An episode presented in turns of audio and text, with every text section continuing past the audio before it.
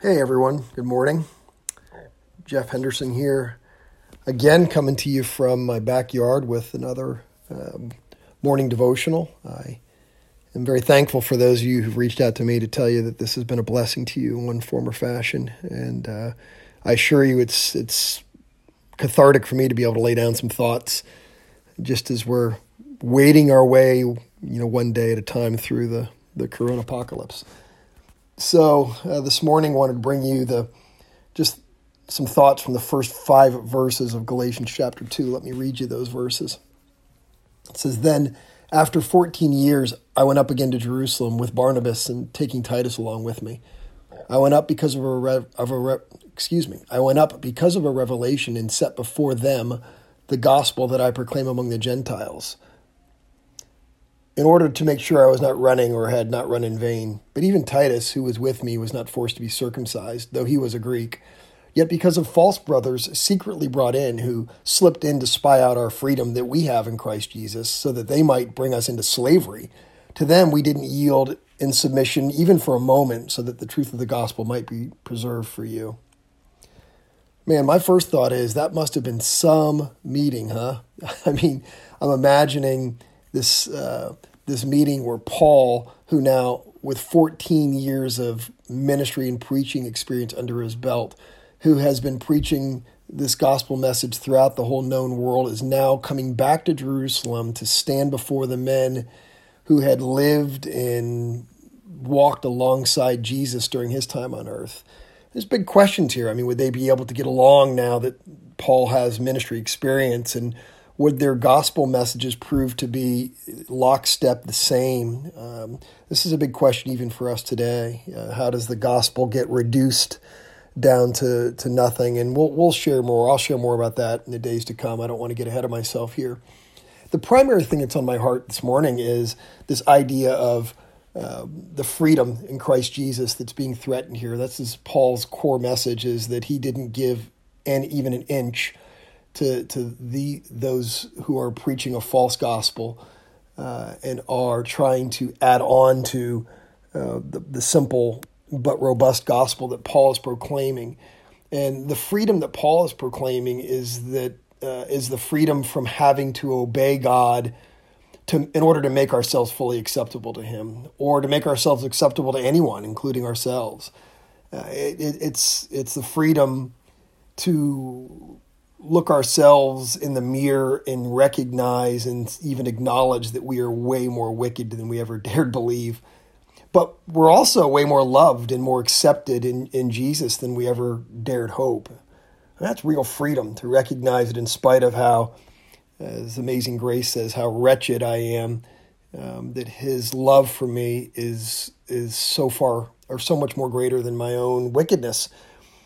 But these false brothers that um, that had, had taught the opposite of Paul. They're teaching that you know the Gentiles, the people like Titus, had to be circumcised as well as trust in Jesus that in order to be completely acceptable to God. Their gospel was saying it was trusting Jesus plus something else. And uh, again, it must have been such a tense time for Paul to to come into this uh, this place of wondering whether the, the direct message he'd received from Jesus was going to be, uh, you know, agreed to by the brothers who had walked alongside of the Lord. It just makes me wonder this morning, even for myself and for you, how to how do tense times, how do coronavirus times, you know, threaten our freedom in Christ? And bizarrely, as I was praying about it this morning, my mind went to John chapter eight and the story of that sinful woman who was brought before Jesus. She was caught in the act of adultery and brought before Jesus. And uh,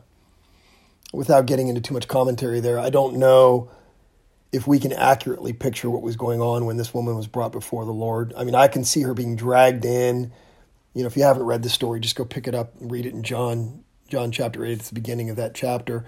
And she's dragged in before Jesus, red faced. Her hair's all messed up. She's angry. She's upset. She's rebellious. She's bitter.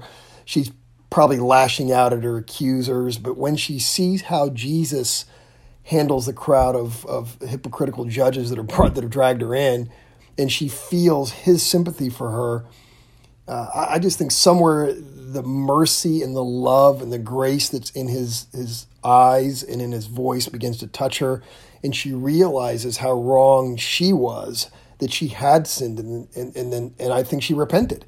And when she did Jesus forgave her and he forgives her obviously by anticipating his death on the cross for her. You uh, know and, and that's that's kind of where I get at the freedom.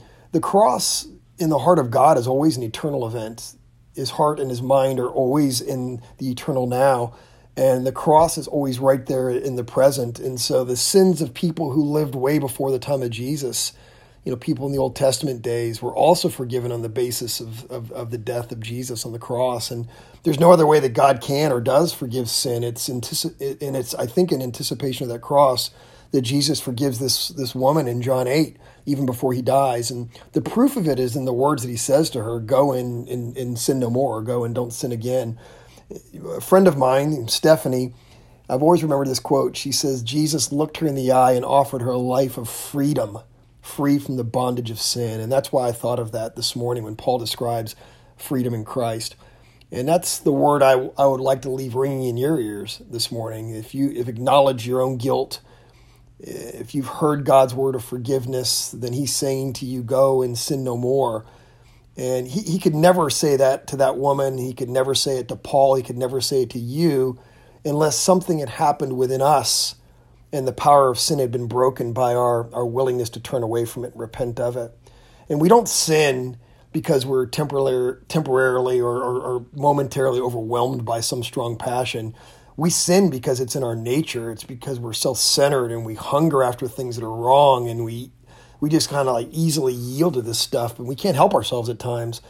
The book of Job says we're born into sin and we're all born to share that same fallen nature and unless the power of sin is broken within us, unless God does does something to free us and give us new life, then we would never he would never say to us, Go and sin no more because it would be an impossibility. And so his death on the cross has made it possible for us. And what does it mean for us?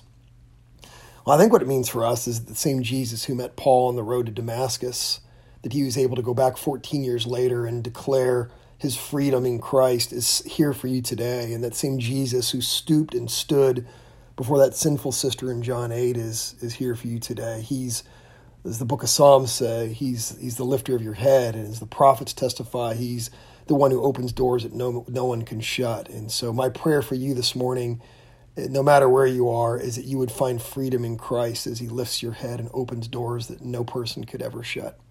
In Jesus' name, Maranatha.